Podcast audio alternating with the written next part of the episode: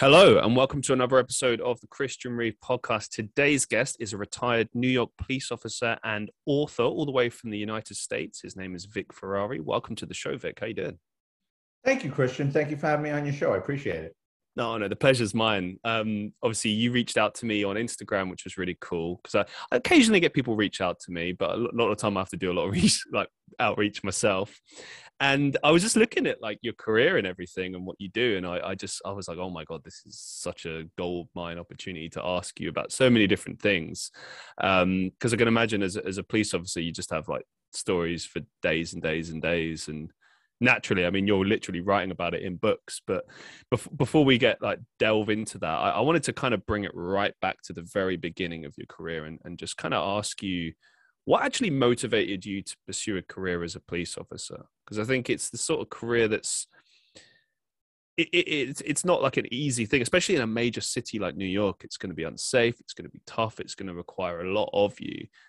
But what was your individual motivation for doing that well, I grew up in the Bronx in New York City, which I was low. My family was lower middle class. Um, when I was a little boy, probably about five years old, during a snowstorm, my grandfather went out to get the newspaper and broke his leg, and the police brought him home. And I'm I'm five years old, and these two guys in these beautiful blue uniforms with you know gold buttons, and of course every boy sees that gun. I'm looking at them, and I'm like, who are these guys? Like, where'd they come from? And from then on in uh, that's all i could think of. And there was a movie theater in my neighborhood that was right around the corner from the local police station. And every time my mother would take us to a saturday matinee i would run over to the police cars and look in the windows and just look at the equipment. I'd stare at the cops standing outside the police station the way they like rested their hands on the butt of their gun and the way they interacted with each other. It's like this is like a secret society or something like this is pretty cool then I started watching television, and then you had um, all these cop movies and cop shows, and a lot of them were based in New York City. So I said, by, by five or six years old, I knew I wanted to be a New York City police detective. And uh, my parents wanted me to go to college, and I and my dad said, uh, well, at least if you don't want to go to college, be an electrician or be a, a mm. carpenter. I, I I would have none of it. I mean, I just I wanted to be a cop and a detective, and um, by the time I was 21, I you know I went into the police academy, and then I had a wonderful 20 year career with the New York City Police Department. How did you get your parents on side? It sounds like there was a lot of like struggle there initially. Like, I mean, obviously committing yourself to an academy is is gonna you know that's that's a big first step. Like, how did you get them to kind of accept that you were going to do that and support you in that? Well, they, they were supportive. They just didn't want me to put all my eggs in one basket. They okay. wanted me to hedge my bets that in the event I couldn't pass the physical. Oh, there was yeah. something wrong with me. I couldn't pass the psychological. That they, they, they, their biggest fear was, what if? If I couldn't get in, would I be that devastated that it would set me back in life? So because I was that into it. But um, like I said, my dad, I'll never forget this. The day the um, it's a terrible tragedy. The day that the Challenger spaceship blew up, my dad came home early for work. That was about a year or two before I went to the police academy. My dad, my dad never came home early from work. And I says, "What are you doing home?" He goes, "Come on, we're going." I says, "Where are we going?" He says, um, "I'm taking you out to Queens. We're going to sign you up for the uh, the electrician's test." And I'm like, "Yeah, but the space shuttle blew up." He goes, "I don't care about the space shuttle." He goes, "You're going out to Queens." So like they were always trying to pull, not in a bad way, but they they always wanted me to have a, something to fall back on in the event my police career didn't go off. Yeah, I think I think it's a smart move, but it's it's tricky, isn't it? Because it's like when you're so, you know, fixated on something that you want in life, and you're so drawn to that, and and you feel almost like you're being drawn in the other direction, and you know, like. But uh you're a young guy. You can't tell a young person anything. They've got to learn for themselves, right? You tell a young person something. I don't know if you have children. You seem like a pretty young guy. I mean, you wanted to do this podcast and if someone turns well you know christian you really shouldn't do that pod and you're like and then then that becomes a slippery slope because the more somebody tells you you can't do something what does it do? It motivates you to go that much more forward. Yeah i'm, I'm hugely stubborn. That's been the story of my life. So anyone that says you can't do this i'm like oh yeah? Try me. It's a good way to be. Yeah, no, I agree because I mean, I've I've seen how it can affect people in a negative manner. I mean, I've I've had it in the past. I've I've had people. I mean, I mean, I've told this story before, but I'll tell you since we're talking about it. Um, yeah. I I I have many different things that I'm pursuing in life, and, and one of those things, which I don't pursue as much anymore, but I still pursue it a little bit, is music. And but that was what I wanted to do growing up, and I hadn't really considered other things then, like you know my acting goals and TV goals and podcast. Like you know, I didn't even know what podcast was at whatever age. yeah, uh, I, don't, I don't know if it even existed then. But anyway, point is, I had this one goal such as uh, similar to yourself, and I was like, this is what I want to do. And you know, I obviously I had work elsewhere and, and stuff like just a, a, standard supermarket job to keep things going and whatnot when I was younger. Um, but it just wasn't working out. And I remember getting like really frustrated and, and sad about it. And I asked someone who was a lot older than me, he was a retired teacher, and um, he just basically sort of he gave me that look like when I told him that I was pursuing music, he looked at me like I was the just you know like oh okay yeah that's yeah that's not happening. So what do you really want to do? kind of thing. And yeah, and, and you read that look and you understood completely what he was thinking. Yeah like yeah exactly. And i to be honest the bigger thing about that was that it that was a first for me to actually let my guard down and be like oh do you know what actually i'll listen to someone for a change and you know to be fair university wasn't actually immediately a success for me um, I didn't go straight away, but around that time, I was a bit older. I was like 20 years old or something. So I went a few years later, and um, it was a good move in the end. But it, I haven't really seen the benefits of it until years later. Like what I'm doing now is a direct right. result of that, and it, weirdly, it's actually helped all of the things that I'm passionate about, like marketing. Um, is just fraught in everything that I do. So it's kind of ironic, but it wasn't immediately like that.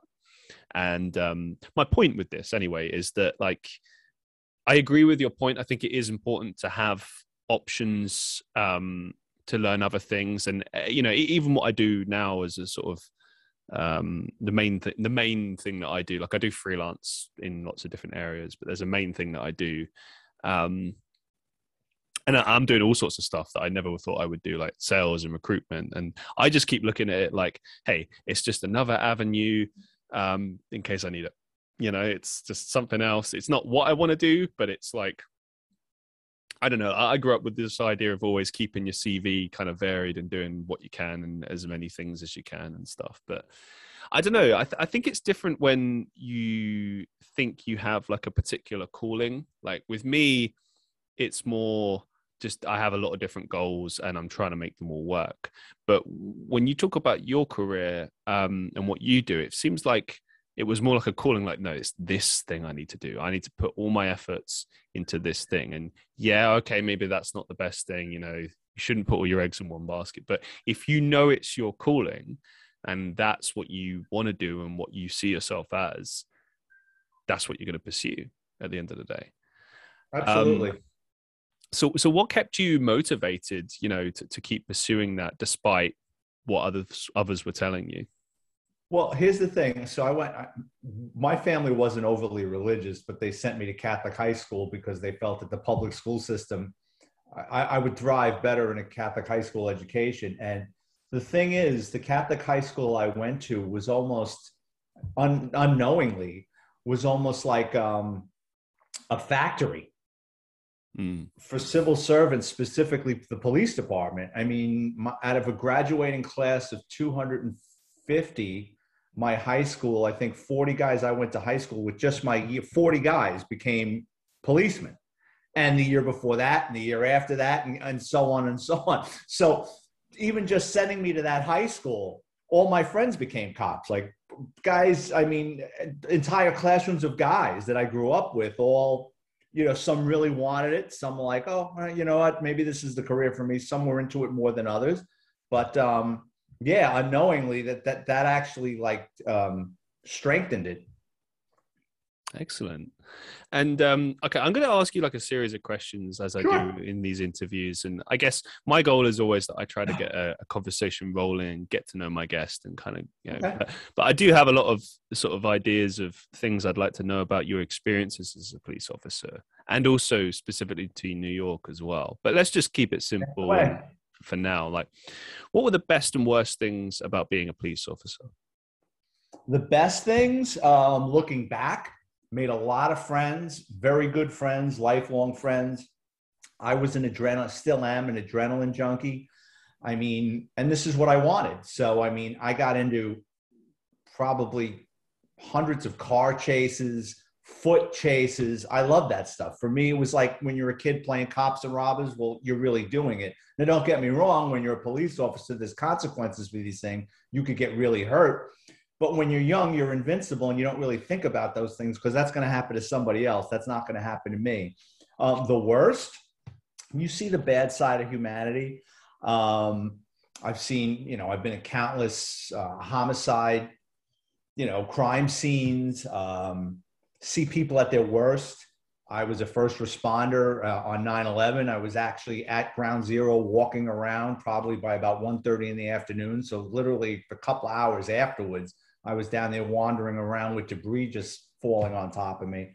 Um, working working a lot of holidays when friends and family are celebrating New Year's Eve or Christmas. I'm standing down in Times Square with a bunch of drunks waiting for the ball to drop, freezing to death out there. Um, the New York City Police Department, the people there are great. The administration, not so much. I mean, yeah, ask any cop in New York about how they feel about the job candidly. They, they love their coworkers and everything else. It's the administration tends to feed on its own. It's very political. Um, you know, and maybe it has to be that way. I don't know. I'm not that smart, but um, they, they didn't treat us very well. Let's just put it that way. So there's a lot of directions I can go in after what you outlined there. Um, but I, I, guess I, and I, I was kind of going to save this for a bit later, but you know, since you've mentioned it already, I, I would be remiss if I didn't ask you about 9/11. Sure. But I don't want to ask like the standard obvious questions. I want to kind of paint a picture of you personally in that moment. So, how old were you when 9/11 happened? So when 9/11 happened, I was 33 or 34 years old.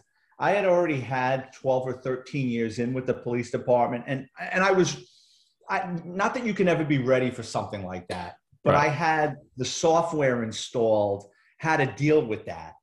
And my story is I was a detective working, my office was in the Bronx. And uh, that particular morning, I was supposed to go into Manhattan. My, my sergeant and I, I had arrested a guy for stolen cars, and he was going to, get himself out of jail, he, he wanted to become a confidential informant. What he was to do was he was to cooperate with us and give us some people that worked in Department of Motor Vehicles that were pushing out um, bad driver's licenses. So there was a meeting that morning at the Manhattan District Attorney's Office, which is literally blocks away from the World Trade Center. So to get from the Bronx to Manhattan is about an hour, hour and a half ride with traffic, and by the time you find parking, and uh, we had a we should have left my office no later than 7:30, 8 o'clock, and uh, my sergeant's running late, and I can't leave without him he comes walking into the office, you know, well after eight o'clock. And I'm like, come on, we got to go. We're going to be late. We're going to be holding these people up. Goes, yeah, yeah, yeah, don't worry about it. And while he's screwing around in the office, um, one of the cops from downstairs runs up and says, put the television on. A plane hit the World Trade Center. So we thought it was a small plane. Maybe a pilot had a heart attack or an aviation mistake. And, and as we're watching it, a second plane hits. So obviously we knew it was terrorism. Um, th- then the phone the phones start ringing off the hook. They tell us get into uniform and stand by. And by about, like I said, probably about one one thirty, I was down there walking around with you know my office was about 120 guys. Uh, my division actually 120 guys. Yeah, we were down there walking around. How long? How long were you sort of out there on the ground with everybody? Like, how long was this operation? Uh, the first day on 9-11, I was down there for about 1, 1.30 in the afternoon, and we left. I remember specifically, we left probably about 5.30, 6 o'clock in the morning, and they mm-hmm. told us, okay, here's the deal. Be back tonight at 5.30 at night. So literally, I ran, I lived up in the Bronx at the time, so I drove up to the Bronx, threw all my clothes in the washing machine, um, you know, try to get as much sleep as I can, but then I come home, my answer machine is blinking off the hook you know, because the cell phones went down. So everybody was calling my landline to see if I was okay and what was it like down there. And, you know, my father was basically the second I came home, my father's banging on the door. It was like parked outside almost. So, because he wanted to know what happened to me. So, um, yeah. And then for the next couple of days, we were going down there in 12 and 14 hour shifts. And then they pulled us back. And then because I worked in auto theft, what there was so much debris down there. What they had to do is they had to open up an abandoned landfill in Staten Island that had been closed for decades, and then they started with heavy equipment, um, taking all the debris from the trade center and cars and bringing it out to this dump out in Staten Island, and then going through the debris. So since I worked in auto theft, they were using us to like cut open the cars that had gotten crushed to see if there were people in there, you know. So and and sort through debris and you know a litany of things we had to do to, out there. But that went on for months. Mm.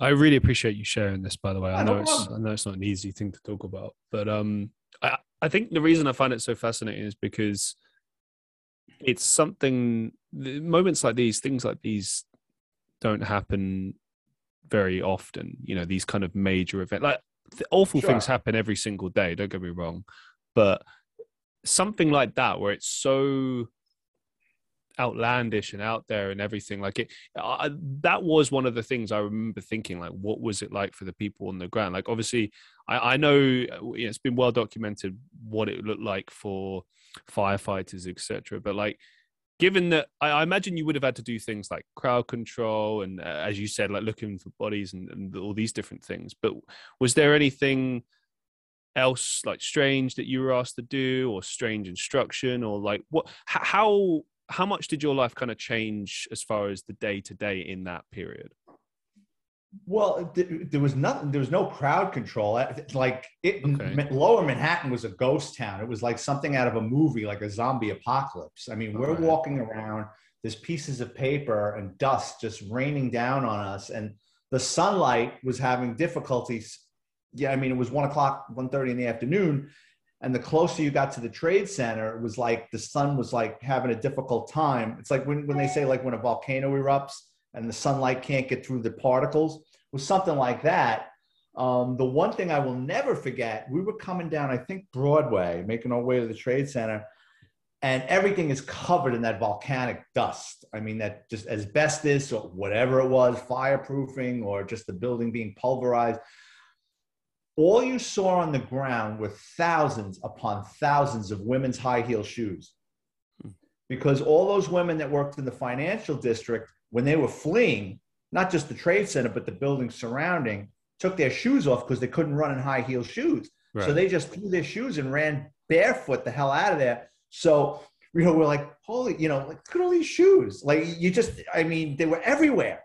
So I'll never forget that.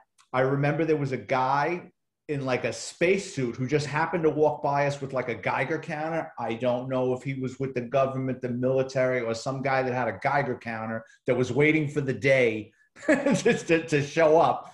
It, there was just a lot of crazy. It was it was all hands on deck. Um, we really didn't know what to do. The second night when we got down there was a little more organized. But what here's what's funny. So like probably by the third or fourth day, we had so many people showing up to help, like different law enforcement agencies. I mean, literally four or five blocks from ground zero, there was a camper from Chicago. Like a bunch of cops from Chicago jumped in a camper, a Winnebago, and drove down there. Like, how the fuck did they get down here so fast? Like, they must have been going 100 miles an hour.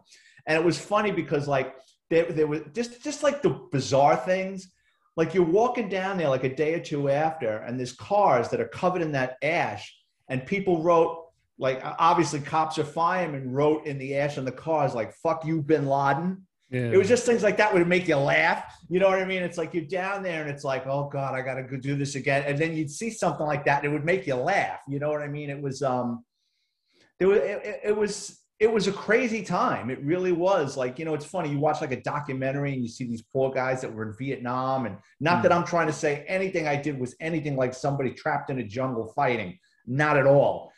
But just you, it's just like there was so uncertainty with everything. It was like, are they is another plane going to hit like for a while you would look up and if you saw a plane go by like you get nervous because is this over so it was um it was definitely you were living moment to moment for a while how did you kind of keep spirits up? Obviously you, you gave an example there of, of like you know you, you, would use humor. Yeah humor is such a big part of especially as a coping mechanism when, when we're dealing with traumatic experiences. But like given as you laid out there you know it's a, it's a tense time um obviously we know how things changed with regards to air travel and stuff like that. But like how did you sort of navigate that day to day? Like how how did you kind of keep yourself going and and you you know the people in your department?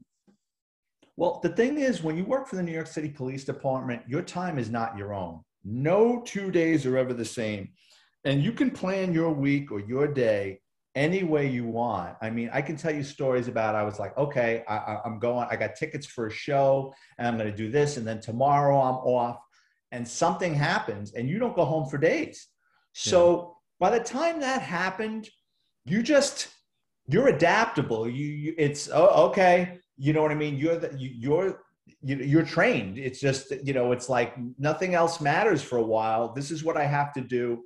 It is actually, and, and the thing the thing is like it that not just 9/11, but like the police department and that ability that I have this insurmountable task in front of me you know what? No one's going to help me, or I got to get through this. I just have to grind through this. This is just something I'm going to have to do. You know, it's whether it's a project around the house and removing popcorn ceiling, and your friends tell you you're crazy. You know how many days that's going to take, and it's like, are you kidding me? That that's nothing. I'll just, it's going to suck. It's really going to suck for a couple of days, but I'm going to blast. I'm going to push through this. So by the time 9/11 happened, most guys, if I mean, at least with the guys that I worked with and the guys that I know, it's like no one had a nervous breakdown, or I, am sure there are people that that did have problems as a result of that, absolutely. But the people I was with and I was around, it's like, yeah, this really sucks. And you know, we were like kids amongst ourselves talking about it and wondering, you know, the uncertainty of life and stuff. But at the same time, it's like we had a job to do, so we might as well just get this over with. Yeah, no, I, I mean, I, I think it speaks to a lot to yourself and and and what you guys do and and did because at the end of the day, you know, you you got choices, haven't you? You can choose to kind of sit and absorb it and and let it get to you, or you can just keep going, and then yeah, yeah, just use that as the coping mechanism. But I, I do want to ask you one thing though: was there a point when, as you said, because it wasn't like you were you were doing some things were, were taking months, as you mentioned, like the debris thing was something that mm-hmm. was an operation that took longer. But inevitably, you know, there is crime every day, lots of things going on in New York. So eventually you would have been doing other things. So when you sort of got away from that, was there a moment where you were able to decompress that, or were you just plowing on as usual and just, you know, getting on it? Plowing on as usual. I mean, because it's New York. It's it's it, it, New York never stops. Like, and New York City Police Department at any given time has between 35,000 and 40,000 members. So I'll give them credit with this. They didn't want to burn us out. Right. So they were rotating us in and out. Sometimes you'd be out of there, you'd be going back to your office working on cases for a week or two, and then they'd bring you in for a day or two. So they were, you know, I mean, after they they figured it out and how they were going to do everything and go through the debris and they, they, they started pulling us back and you know basically phasing us back into our cases because the reality is crime never stops new york never stopped so they pulled us back and we just started going about our business did you actually see an increase in crime around that time because i would have thought that maybe some Decrease. criminals right i would have thought people would take advantage of the situation oh. and no it was a decrease especially i mean okay. i worked in the bronx which is an outer borough which Bronx and Brooklyn are probably, as far as in crime, the highest. And no, there was a decrease because everybody basically stayed in. You know what I mean? Everybody, everybody was glued to the news. Right. I mean, even the bad guys take a break sometimes. You know what I mean? Like we used to yeah. say, you know, we would do a case. We would do a case like you know, tailing car thieves at night. You know what I mean? And we'd have like a tracking device in a car thief's car. And my lieutenant would say, "It's two, three o'clock in the morning." He goes, "He's going to bed." Because at some point they got to take a break. You know what I mean? And it's true. Criminals don't work bankers hours, but at the same time, even they got to get some sleep. And they were fascinated what was going on. So Yeah, crime crime took a break. Don't, were there guys that that that said took this is a great opportunity? Yeah, sure there were. But uh, as a whole, though, I, I'm absolutely positive from what I saw, crime was down. That's incredible. Yeah. No, I mean, it, it makes it makes perfect logical sense. But I also thought maybe the, the reverse would be true, and that maybe people might see a window to like, oh, well, the police are not paying attention. I can get away with this. But yeah, I, I guess uh, to be fair, that would have been a point where every New Yorker would have been just on edge for a little bit, not knowing what comes next. And speaking of which, um, one final sort of question just on the 9 11 sure. stuff. Yeah. I, I wanted to kind of know how that changed your career as a cop moving forward? Because as i mentioned earlier you know it affected air travel forever. It changed a lot of things around the world including here in the uk um, but in terms of your work and what you did like were there any new measures that came into place as a result of that? Or were they used any- just a little yeah they used just a little differently. So uh, so I worked in the auto crime division. The auto crime division was under what's called the OCCB, Organized Crime Control Division. And they used to call OCCB Other Commands Can Borrow, meaning you'd come into work one day thinking you're going to go after car thieves, and they'd say, ah, put on your uniform. And what they would use us for is a couple of times a month, they'd have us in the subway system, you know, like looking for suspicious people with bags um, they, they would they would throw us into these security things like Penn Station or Grand Central Station, or there was a tunnel that ran between Queens and Brooklyn, a subway that they were always afraid that God forbid that got hit. So they would have a couple of cops at each end of that tunnel. So they were using us more for security measures for a while, and then eventually, you know, once they created or boosted um, Homeland Security, then then we got pulled back from that. Thank you very much for sharing. I really appreciate yeah, no it. Um, one of the things you mentioned in that though was a little bit humorous when you were talking about you know criminals getting tired, which is just a thing that I've never really thought about. Um, were there any like funny arrests you made? Like I don't know, you get guy when he's on the toilet or sleeping or something, you arrest him. Like what are the sort oh, of funniest yeah. arrests you had? You want to hear funny stories about people I've arrested? I've got so many. um, I've had repeat customers. I've had, um, oh God, I wasn't expecting that question. Um, all right, I'll tell you a quick story. So one day my partner and I are driving around the Bronx and um, we go through a Home Depot parking lot. Do you know what Home Depot is? The home improvements? Yep. Mm-hmm. It's a home, big home improvement chain here in the state. It's, it's, it's in August. It's about to rain. It's a muggy day. And we're just cruising through this parking lot in an unmarked car. Look, it's a regular Ford Taurus and I see this late model Dodge Caravan with the windows rolled down. Nobody in the Bronx leaves their car with their windows rolled down. Right. In a shopping center. So I'm in the back seat and I tell the guy in front, I go, there was three of us in a car. I go, run that plate. Plate comes back stolen. So we come around, we're going to set up on it and jump on the guy once he gets in the car. Well, sure enough, the guy's already in the car and he's pulling out of the parking lot. So in the NYPD, they don't want you getting into car chases. We still do it, but they don't want us doing it. So what you try to do is you try to follow a guy a distance and either you a wait till he gets stuck in traffic and then you like tap his bumper, and while he's blocked in, you jump out and pull him out of the car. Or what you do is you put it over the radio and you kind of try to herd him in. Right. So we're at a light that's just you have it. We're at a traffic light, and then right past the traffic light is the on ramp to to a major highway. And I'm like, well, we can't block him in. There's nobody in front of him. So we're going to have to follow him for a while, see where he goes. Well, the guy looks up into, the, into his rearview mirror. He sees three white guys in a Ford Taurus in back of him and he slams on the gas. He makes us. So we start chasing him. He's ramming cars on the highway like shit. Let him go. So I was pissed. I was fucking pissed. And I told my partner, I'm going to fucking get him. He goes, yeah. He goes, he's gone. Don't worry about that. So I went back to our office. I pulled the theft report and the car was stolen a week before in the same neighborhood. Hmm. There's only a couple of types of people that will steal a car and hold on to it for more than a couple of days, and that's children. You know, teenagers, they steal a car and they drive it, they joyriding, they'll drive it until the wheels fall off. Or a drug addict. A drug addict will steal a car and they use it to commit other crimes, they use it to, to buy drugs, they use it you know, if they're homeless, they're going to park in a, they'll, they'll go buy some heroin, they'll park in a park somewhere and they'll shoot up and fall, fall asleep in the car. It, it becomes like their, their, their, their house. So I knew this guy stole a car a week before. He's still holding on to it. I did a summons check and I saw that the car was getting parking tickets around this housing project. So what I did was I went next door to the guys in Vice and I said, Can I borrow one of your eight cylinder cars? My partner's like, You're out of your mind. We're not going to find this guy. We borrow an eight cylinder car. We go back to the neighborhood. Five minutes later, who comes fucking driving by but my friend? I said, see, I told you. So now we're following him again, right? We're following him around the Bronx, right? But this time we're really laying back and we're in a different car. So he goes into a gas station. The attendant comes over, opens up the tank, and sticks in the thing.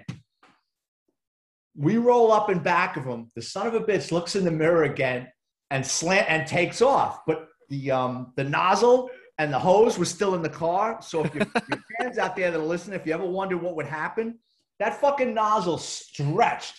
And then when it shot out of that car, you heard kaboom. That metal, if that metal nozzle would have hit somebody, would have taken your fucking head off. So anyway, the car takes off. We're chasing this guy around the Bronx.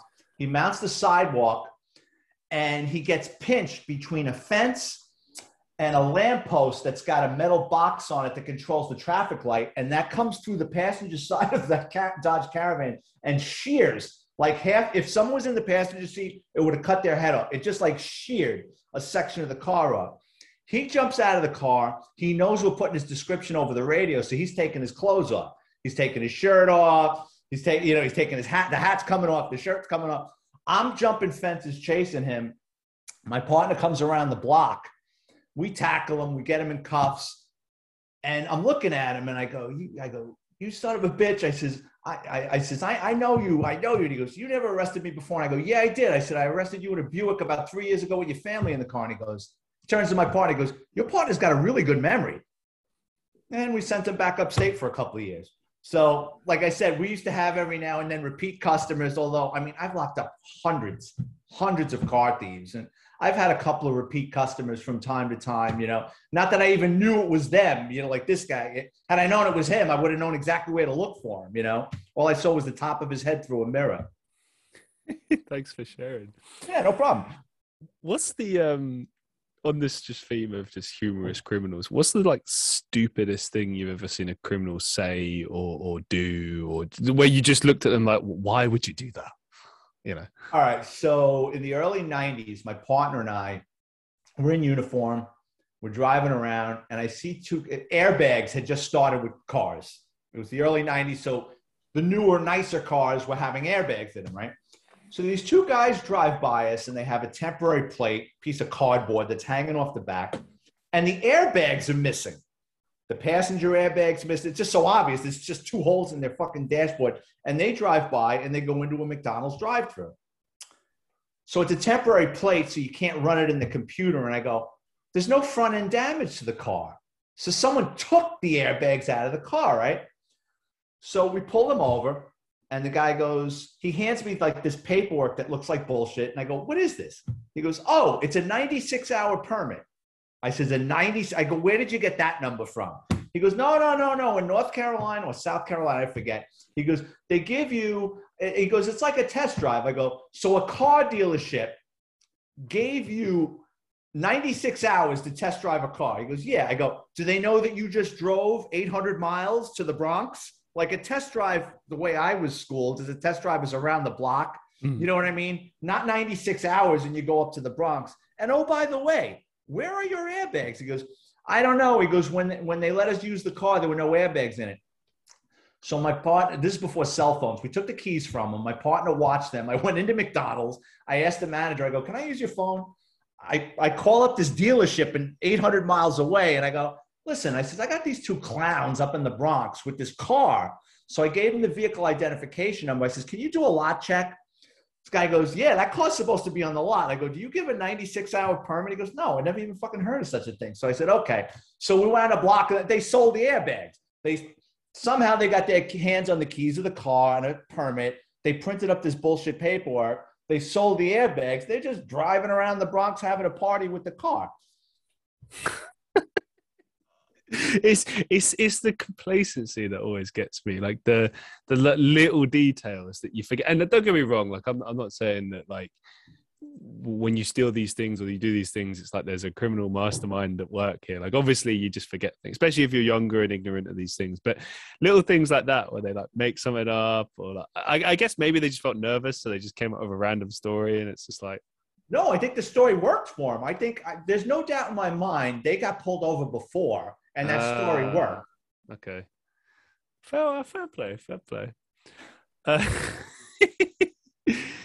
what were um, maybe some of your sometimes call it the finest hour? What were your kind of more memorable moments as a police officer where you maybe you went through a particularly challenging moment or where you sort of came out the other end and you were like, you know what, this is my best day as a police officer?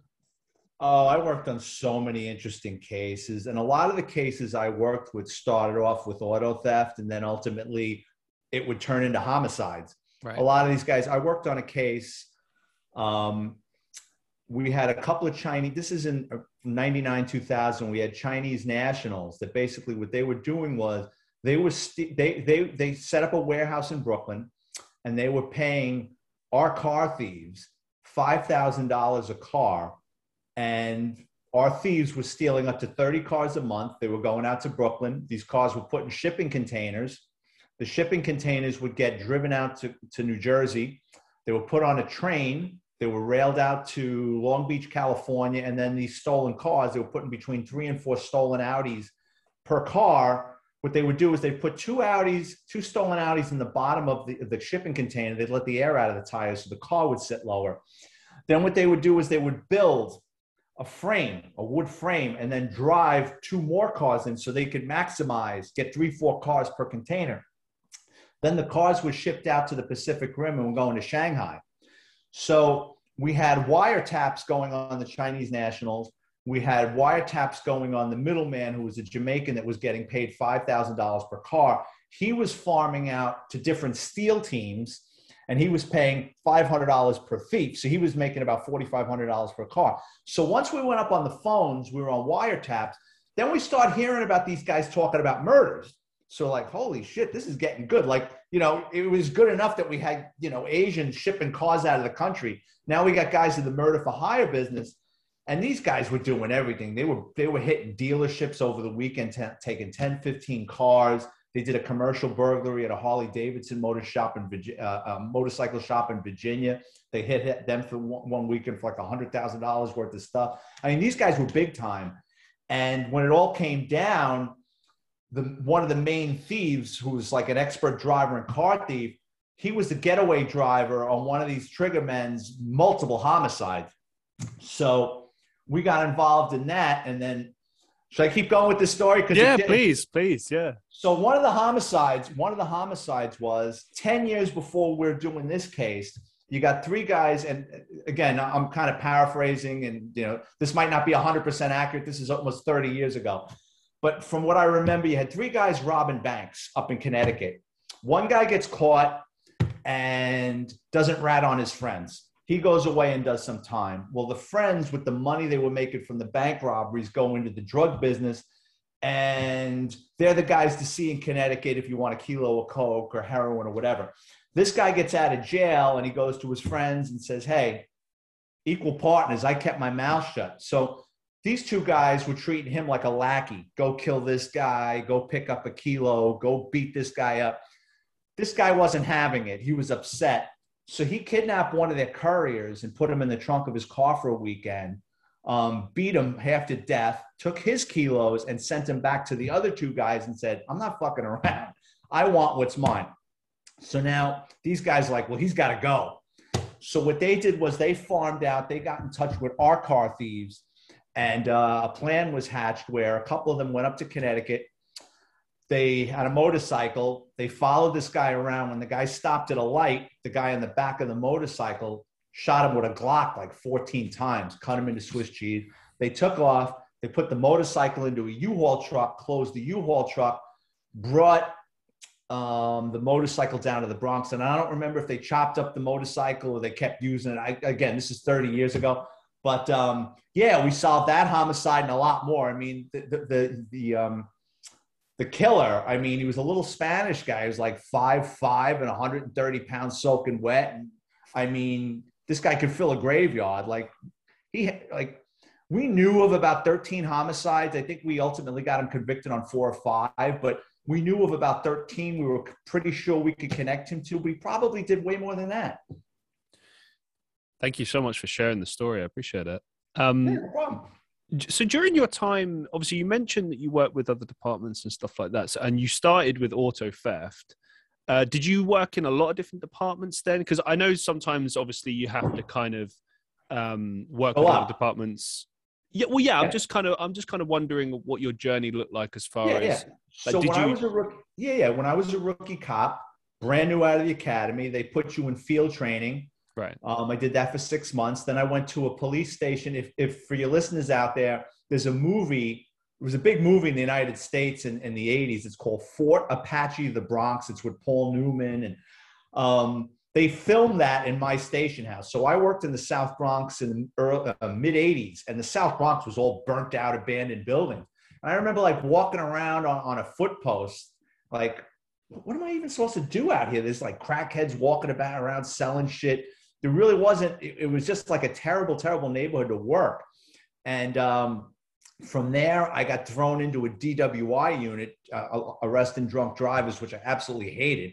Hmm. um, from there i went into plain clothes. So it was um, pickpockets robberies in progress it's not undercover. It's more you're in you're in plain clothes and you're just going around high crime areas and you jump out when you see something but I always I was always picking off stolen cars. I just I grew up in a neighborhood where people used to steal cars. I knew what to look with with stolen cars.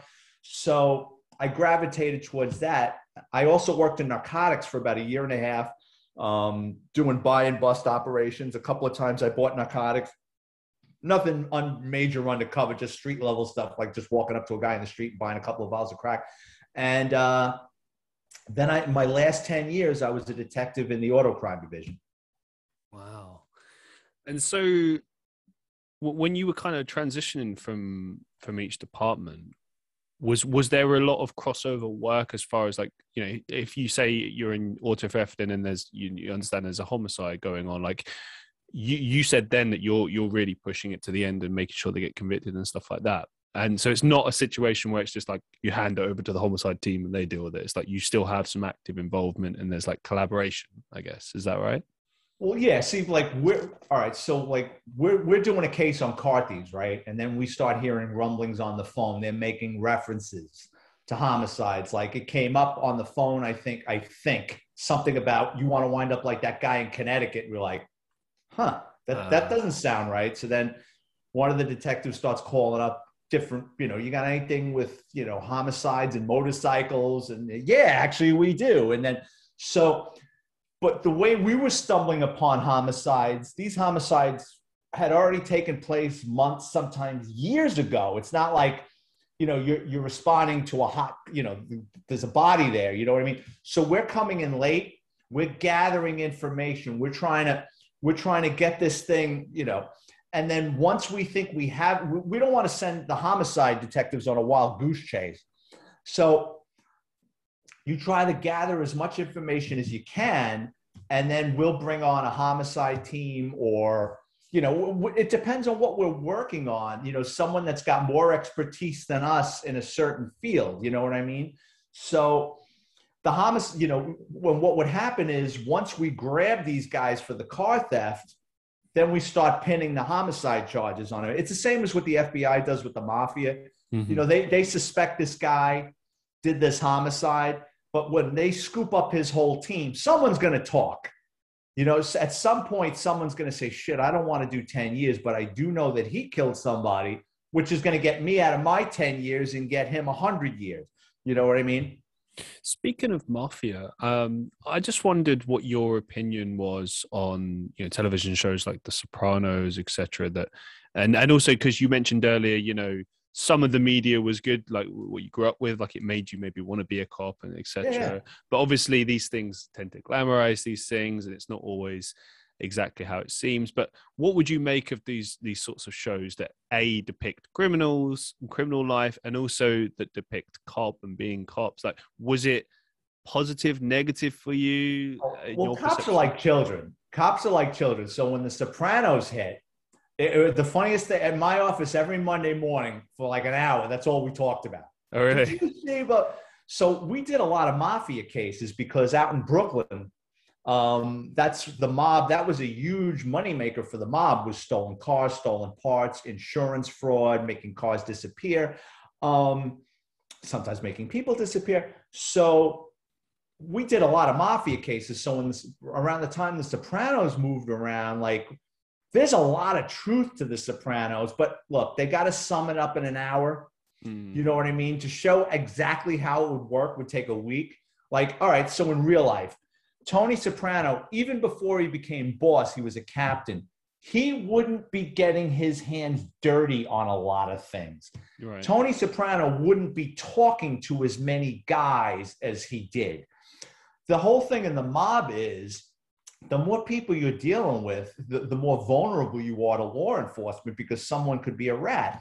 So those guys tend to insulate, you know, if someone walked up to Tony and starts talking business, he'd go, he'd either smack the guy in the mouth or tell him, get the hell out of here. You know what I mean? Like we did a case, there was a mobster that was um that was uh into everything. He also had a scrap metal processor. And um we had this guy like hook, line, and sinker. We had we, we what, what my Queens office did was this guy ran an entire neighborhood.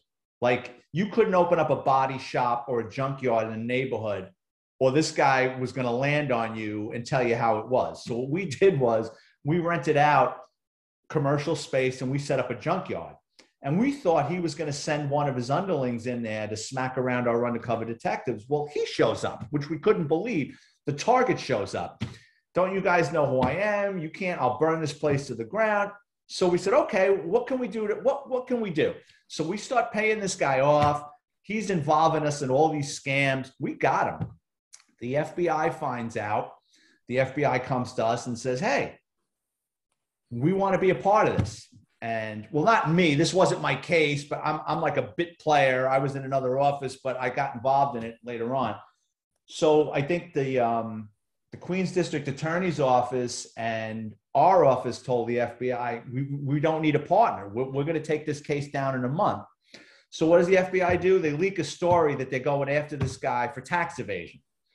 So now this guy is like, someone's talking. So what does he do? He starts rounding up all his underlings and smacking them around. You would better not fucking talk. But the funny story with this is he brought in a couple of guys that he thought could be weak, that might not hold up to the scrutiny, and he told them to show up to his scrap metal processor. They went into his trailer while he was smacking them around and reading them the riot act. He had their cars crushed. So after he gave them a beat and they came outside, their cars were cubes of metal. So while they were inside getting yelled at, he took he had their cars picked up with heavy equipment and crushed into cubes. So you showed up in a 2000 Mercedes and you come back and it's a fucking, it's a cube of metal. It's a 4,000 piece of metal. So he got his point across, but he still went to jail. um, what what's the reality with with informants? Because obviously, um, that was something that was obviously depicted in in quite quite a lot in The Sopranos, and um, it's just an interesting concept. But I wondered, is there any misconceptions about um, the realities of informants and how they work and, and, also how do you actually ensure the safety of an informant like and, and, protect them from actually getting hurt well there's a couple of different there's a couple of types of informants right so the rarest like a, like a unicorn is john q. Citizen that's had enough. Right. He's either he, he sees something going on at work or his next door neighbor is a scumbag or his brother-in-law is doing something god awful and you know there's nothing to hold over his head. He's just doing it and he comes and says look something terrible is going on. I want to help. Mm-hmm. they're rare. It's like it's like Halley's comet passing through Mo- most informants are, is a guy or a woman that's gotten their hand caught in the cookie jar and they don't want to go to jail so there's two types of ways to go with that. So one is it's for it's called court consideration, meaning um, they're going to cooperate, and if what they give up is sufficient, the judge or the district attorney prosecuting the case is going to tell the judge, yes, he was arrested for this, but we would like no jail time, or we would like him to be put on probation, or we would like him to go into the witness protection program.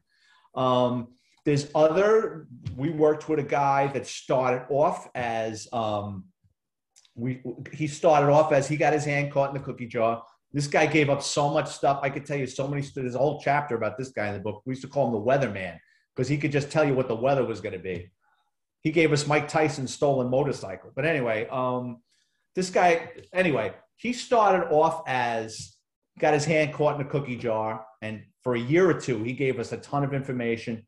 And then when it was over, he liked us and he kept calling us. So then what you have, he actually became like he gets put on a payroll. So, you know, Hey, what? it- it- yeah. So yeah, they get paid. Yeah. Some informants get paid. Okay. Interesting. So, you know, he would give something up. And, you know, I, you know, I don't, when I was in narcotics, I forget this is so long ago. I mean, I was in narcotics in the early 90s. You're talking 30 years ago. But I think the undercovers got paid something like a thousand a kilo. Like, you know what I mean? For every kilo they gave, you know, that, that, that, you know, their handler recovered. So, but it's a slippery slope because, you know, you lay down with fleas, you're going to get bit. And inevitably, you know, you, you're talking about people that, that, that delve into the, you know, the outskirts of society, you know what I mean? And they take a shortcut and they get involved in something or the people they're with figure them out. You know what I mean? After a while, you know, this is the only guy that never gets arrested. He's the only one the cops aren't banging on his door. You know what I mean? Like this guy I was just telling you about, right? He calls us up one. Uh, oh, I, I could tell you so many stories about this guy.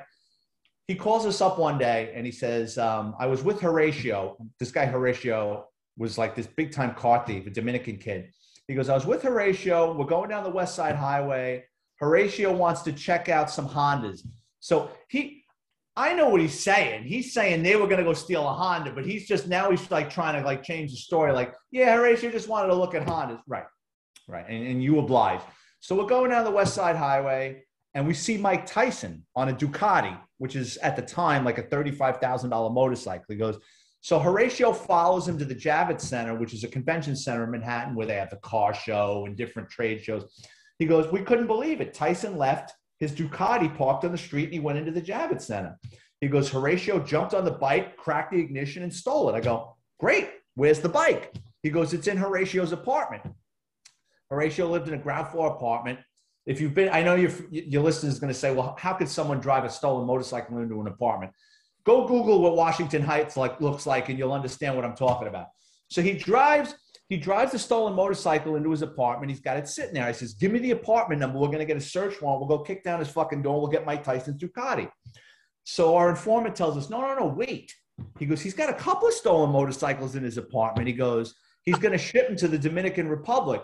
He goes, "When he's gonna ship those bikes, he goes, I'll get you the shipping container, and you can pick off the shipping container before it leaves the country." which we used to do this many, many times.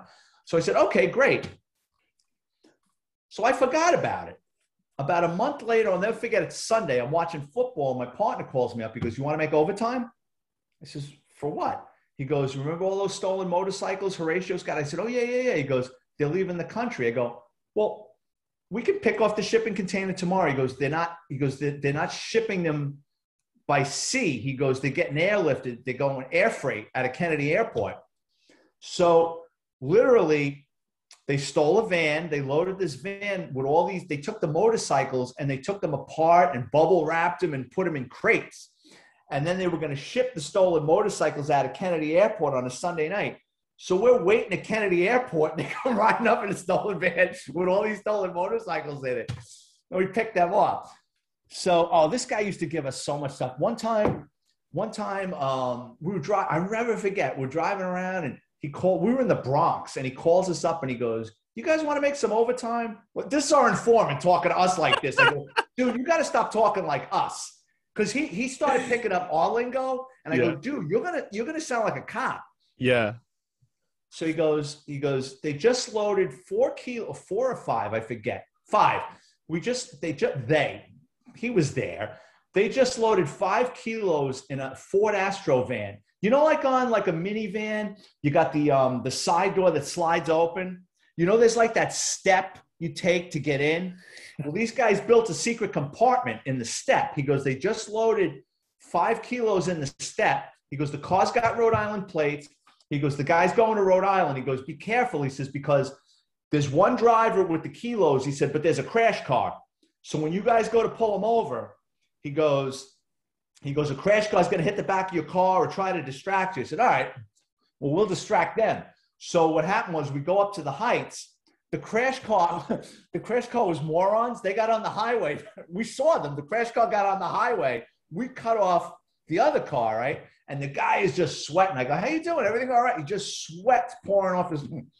And it was a spring-loaded trap. I- If memory serves me correctly, because some of those things are on hydraulics with pistons.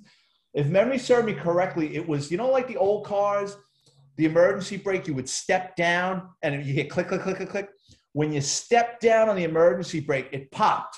You heard ping, and the thing came up, and the kilos were. If, if memory serves me correctly, I, I I found so many traps in cars that I get them confused. Amazing stuff.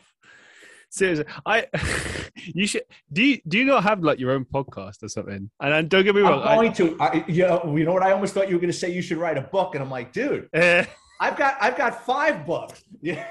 we'll get we'll get to the books in a second. But yeah, I was gonna say like th- this, you could you could just do so much with this. Like I could I could literally talk to you for hours and hours and hours, and I would love that.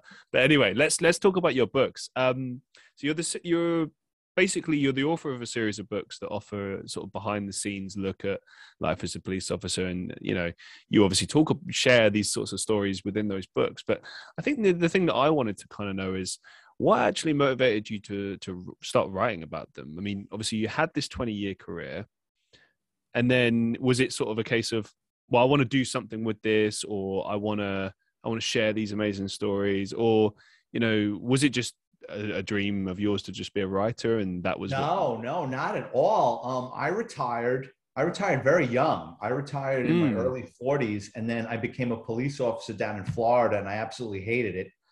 So I Oh. unretired. I re-retired, and um, I was bored. And my friends, my friends used to tell me, "You got so many stories. You should start writing these things down." I said, nah, "I don't know," and and then I said, "You know."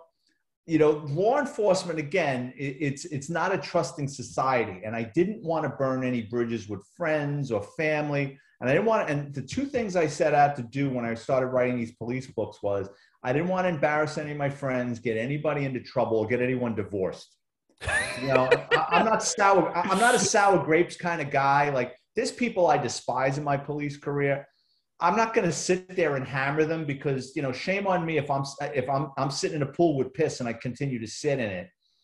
You're out of my life. I don't got to see you no more. Don't get me wrong. There's a couple of people in my books that I give a kick in the ass to, but I, I try not to dwell because nobody likes a complainer. My Mm. books are just about more the wild stories of what was going on in the police department and how a police department works and you know, just funny stories. Like I was just telling you about, you know, some of these informants I worked with and car thieves and, you know, guys I locked up.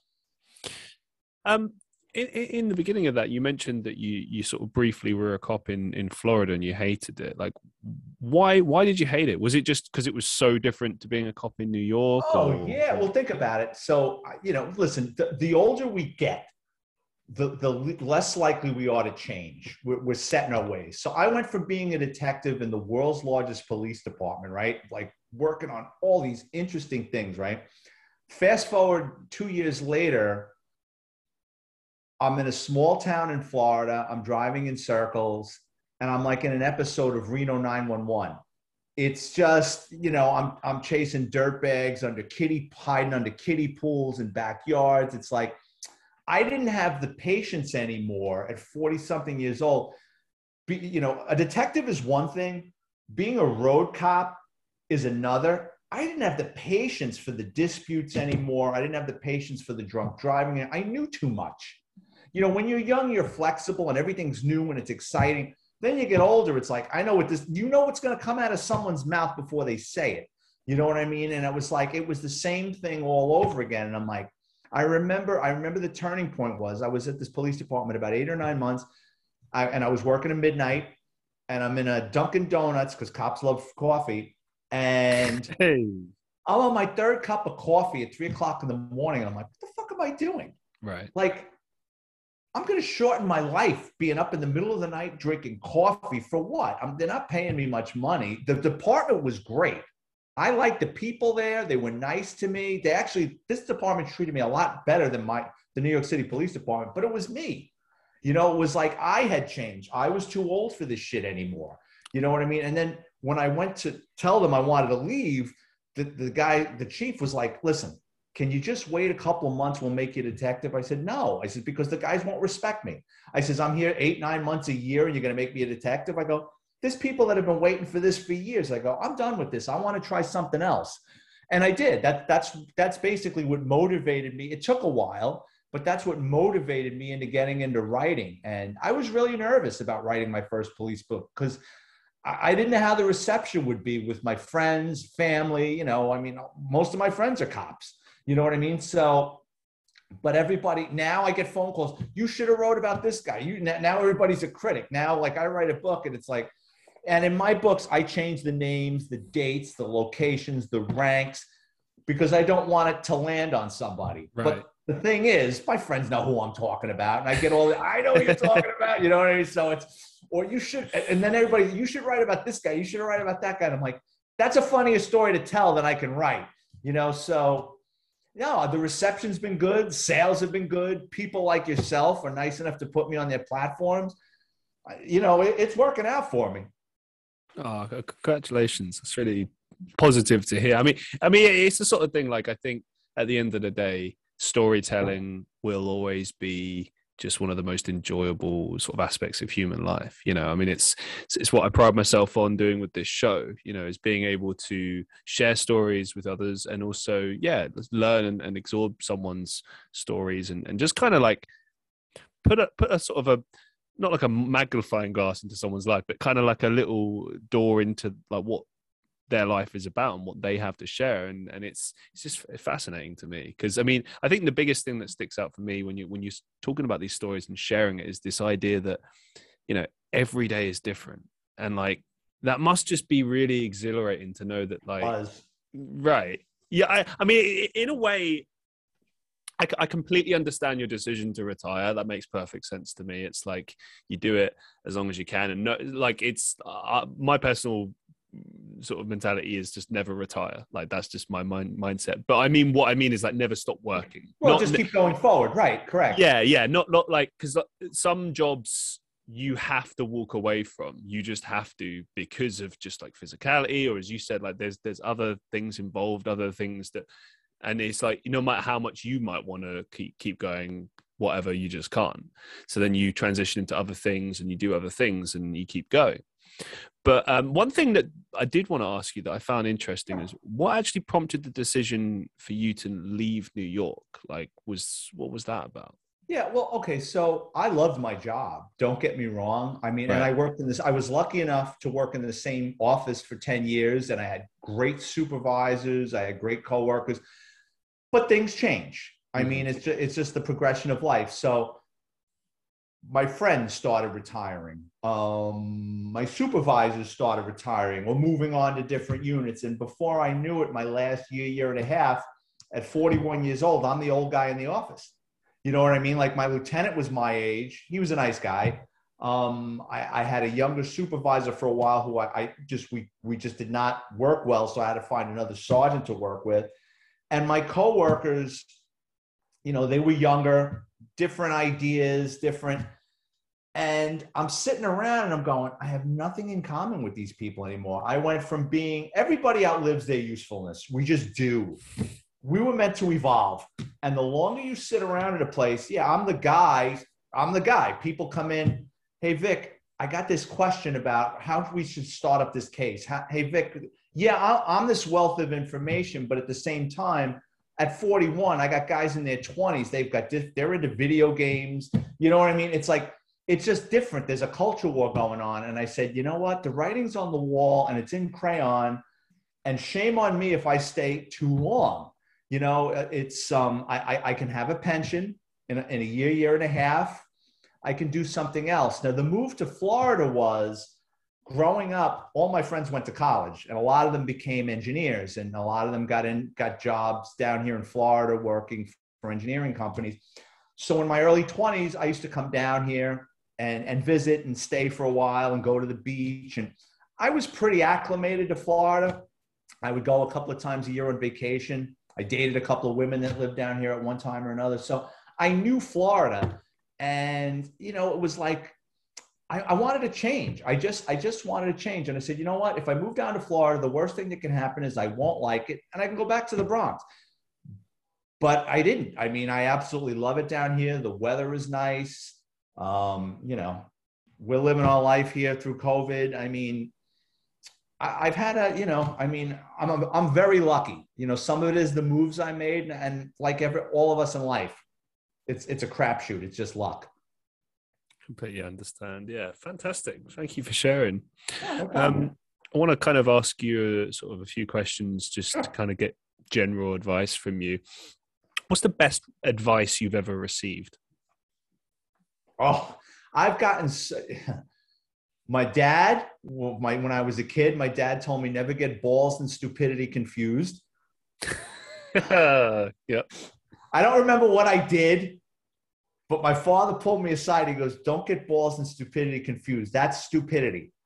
You know, um, I, will never forget that. That stayed with me. Um, when you go, when you're a rookie, and I don't know how it is now. I'm talking in my day. God, I feel so old. When you go, when a, when a rookie cop, when I was young, when you showed up in a police station, yeah, you went through the police academy. Yeah, you're wearing a blue uniform. Yeah, you got a gun the old timers wouldn't talk to you. It was almost like the Amish when you're shunned. Like the old timers, if you were in a car with an old timer, he would tell you, don't touch that radio. I'm driving. And you just sat there and you kept your mouth. So the, the advice I learned early was keep your mouth shut and your ears open.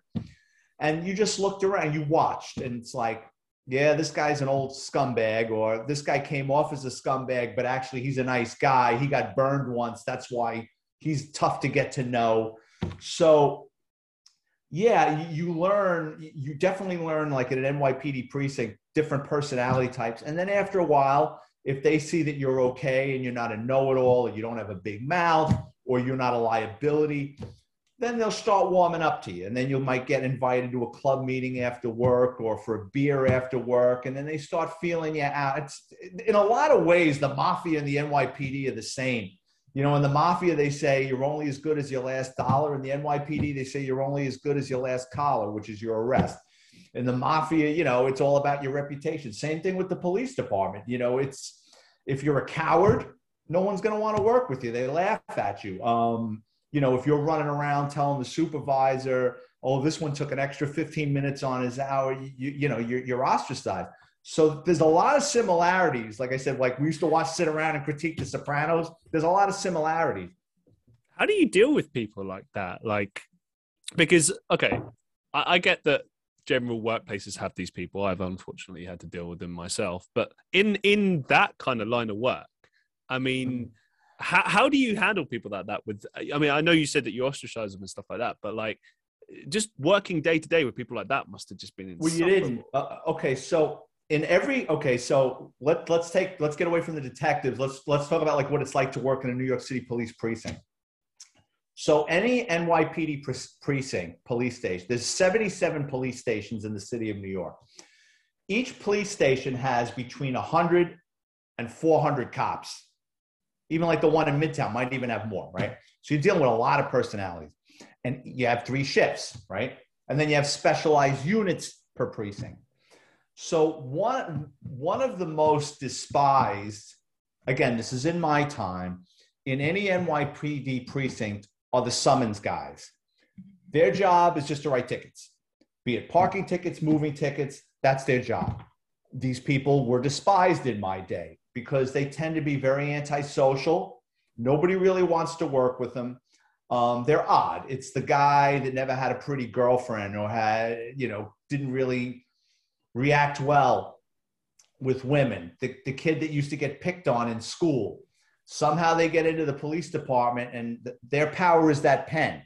Right. And they're going to write people tickets. We, we had guys, you know, writing sanitation workers in the garbage truck for for you know for speeding or pulling over a city bus that's loaded with commuters that he, he's sitting there writing the guy a ticket. Or you know you get phone calls. You, you get a phone call from a cop in another precinct. Do you know this guy? Yeah what did he do now? He wrote my brother-in-law a ticket. Did, did, did he did, did he tell him that, that he knew? Yeah he gave him my phone number and he still gave him a ticket. So you go to the guy and go dude, what happened? Oh, I don't know. So like you're asking how that got handled. Oh God, guys like that, you would come into work and you would see that guy's locker upside down in the shower with the water running into it. Or there was one guy, he was short that used to pull that shit. And he always used to put his boots on top of his locker. He was like five foot three. The guy's crazy glued his boots on top of his locker so you're watching this little fuck with his arms up there trying to pull his boots off the locker. And then he had to get a knife and cut the heel to get his boot off. And then he walked funny for a while until he got a new set of boots. Oh, the practical jokes that would go on. And like, you know, some of it was really mean spirited towards guys that, you know, weren't pulling their weight or were, you know, just you abusing their privilege, giving out summonses. How did you deal with like corruption and and and and police officers that you know because inevitably there were going to be police oh, officers oh, yeah, sure. corrupt and and give like accept bribes and stuff like that. Like how, how do you how do you deal with that? And also like how do you avoid that yourself as well? Because i imagine okay. it must be tempting at times. Okay so i'll say this about the new york city police department.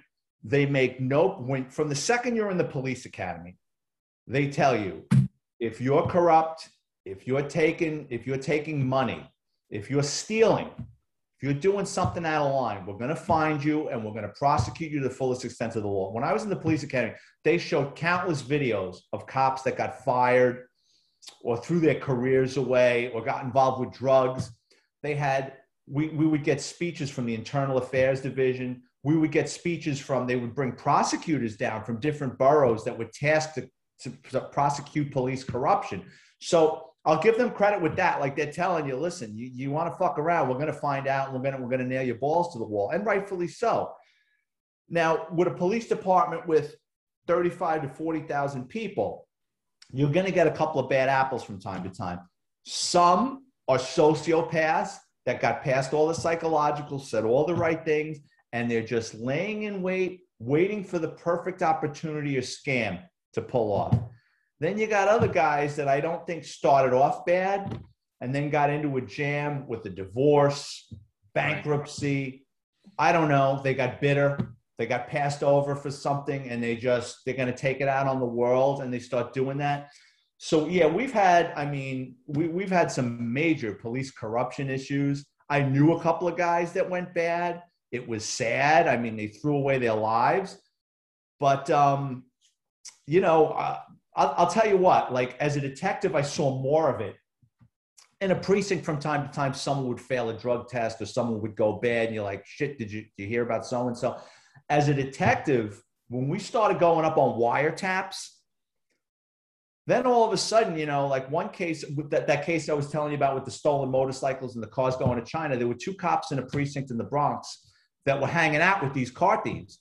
And what they would do is the car thieves would steal parts and, and stuff for their motorcycles and give it to these two cops. But now there's a quid pro quo. What these two cops would do is when the thieves saw a car or a motorcycle they wanted to steal, they'd meet up with these guys and give them the license plate number. And these two cops would run the plate in their computer terminal and tell them, yeah, this guy lives over here and then the thieves would know where to steal the car. You, you, know what I mean? So they were giving them they were giving them inside information where to steal a car, where you know. So I mean, they got fired. Um, one of the last cases I was working on, there was a cop in Queens. He was bad. Like uh, just, just as I retired, like just before I retired, we didn't take the case down yet. He like I retired, but the case was still going. It was a young cop from Queens, and we he was involved. He delivered a stuff. He the cop delivered a couple of stolen cars to a chop shop, and we had him on we had him on a wiretap. Him and his friend hijacked a truck full of marijuana in Ohio. Don't ask me how he got out to Ohio, and they brought like a truck full of bales of marijuana back to Queens somewhere, and they distributed it and he was also involved in, he had a friend that was a realtor out in Long Island, like where millionaires live. And what the realtor would do is when these people were showing their homes, I mean, you're talking about people that aren't even in these houses half the time, but their houses are loaded with paintings and, you know, pieces of art. So through the realtor, this guy and another guy would go and do burglaries in these houses because the realtor had been through the house before and knew that this guy had a Picasso and this guy had a Rembrandt. So this guy, I mean, he he I'm sure he did jail time because he was into some major shit.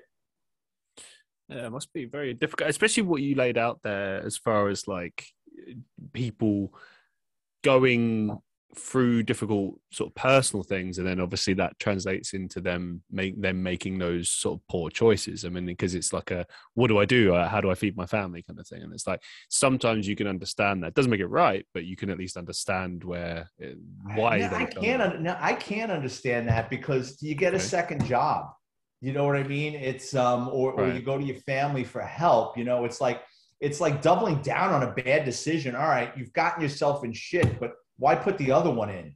You know what I mean? You got one foot in, you know what I mean? And you might go to jail. Well, I mean, clearly that's not a big enough deterrent. I mean, I don't know. Yes, yeah, you're right. But that's a whole other conversation right there. um, what's the biggest life lesson that you've learned so far? When I retired from the police up in New York, uh, you know, I still thought I was invincible. And then once I became a cop in Florida a year or two later, I had been out of it. You know, I wasn't going, I wasn't, you know, rocking and rolling every day. And then in this small police department in Florida, I'm all by myself. And I don't know the lay of the land. Like you could blindfold me in the Bronx and I'm going to find my way. I'm in Florida, north, south, east, and west doesn't, my navigation system isn't there yet. Um, I'm pulling over cars by myself. I've been out of it a year. I started to realize I was vulnerable. I started to realize something really bad could happen. Whereas up there, I never get, even to the day I retired, I never thought something would happen to me.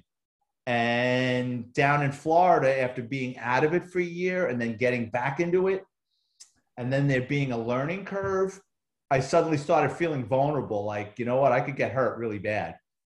And that definitely factored in my decision. In addition to just not enjoying it i said you know and on top of this it's dangerous. You know what i'm you know what did i do the last 20 years for to get killed in 15 minutes up here? So it's like the the lesson i suppose is to kind of know when to to to step away i guess yeah to, definitely. yeah. Right. Well thank you very much for sharing. I appreciate that no um as we draw to a close for today do you have any upcoming projects or final thoughts that you'd like to share with our listeners yeah, in addition to these four NYPD books, I'm writing a book right now, which should be out this spring. It's called Confessions of a Catholic High School Graduate. I was a I was a wild kid. Um, Catholic high school, which I didn't want to attend, was probably the best thing that ever happened to me. Um, I'm not overly religious, but the structure kept me in line. And then the police department took it the next way. I don't know where I would be without either of those institutions. There's a lot of wild stories in that book. The book opens up with me getting chased out of a confessional by a priest. That really did happen. Oh my god! And uh, oh, I was a wild kid. You know, after like the third trivial sin, and he kept yelling at me. I says, "Well, Father, you don't want me to be in here. I don't want to be in here. Can we just call it a day?" and he lost his mind. He lost his mind. Get out of this booth. Get out of this church. So it's a long story because it was a couple of days before I was supposed to make my confirmation, and confession was from five to seven, I think. And I was the last one there, so there was no one else in the church. And my father was waiting outside. And if my father would have seen me running out of a church, my father would have crucified me. So what I did was, on my way running out of the church, I shut the lights off, and I left the priest in the dark church. So I ran out to the car. My father's like, "What are you running out of the church for?" I'm like, "Oh yeah, yeah. What do you, what do you say as a kid? You just give him some bullshit story." And kids have the memory of a fly. My parents didn't go to mass. I never saw this priest before. I go, he's this is Saturday morning while I'm sitting in a classroom, my little suit and tie, getting ready to make my confirmation. The priest walks into the room like a lineup, and he goes, "I'd like to have a word with that young man." Pulled me out of the room, threw me in a classroom, and beat the shit out of me. So nice. then the funny thing is, I make my confirmation. I'm in front. I'm I'm in front of the church with my family, and we're taking photos. And my father thought I was in a fight because, like, my shirt goes, "What? Are you screwing around with your friends?" I go, ah, "Yeah, yeah." The priest comes walking by, and he goes, "What a fine young man." And I'm saying to myself, "This son of a bitch." He should. He didn't want to tell my father. This was personal. Like he wanted. He wanted the satisfaction of kicking my ass himself because I thought he was going to tell my father, and he's just like, "What a fine young man!" He's like squeezing my cheek, and I'm like, "Oh shit!" But it's going to be a good book. Wow, can't can't wait to to see it. Um, I just want to say a massive thank you um, for sharing all of your wonderful stories and and for letting us learn a little bit more about you. It's been uh, it's been a wild ride. yeah, thank you. And like all my books are available on Amazon. Um, just look up uh, Vic Ferrari, like the car, Vic Ferrari, and uh, all my books are ten dollars. They're available in the UK. Um, I have them on Kindle Unlimited and, and Kindle. Excellent, um, wonderful. As as as I said before, thank you so much, Vic, and to the listeners of the Christian Reeve podcast. Be safe, be well, and I'll see you in the next one.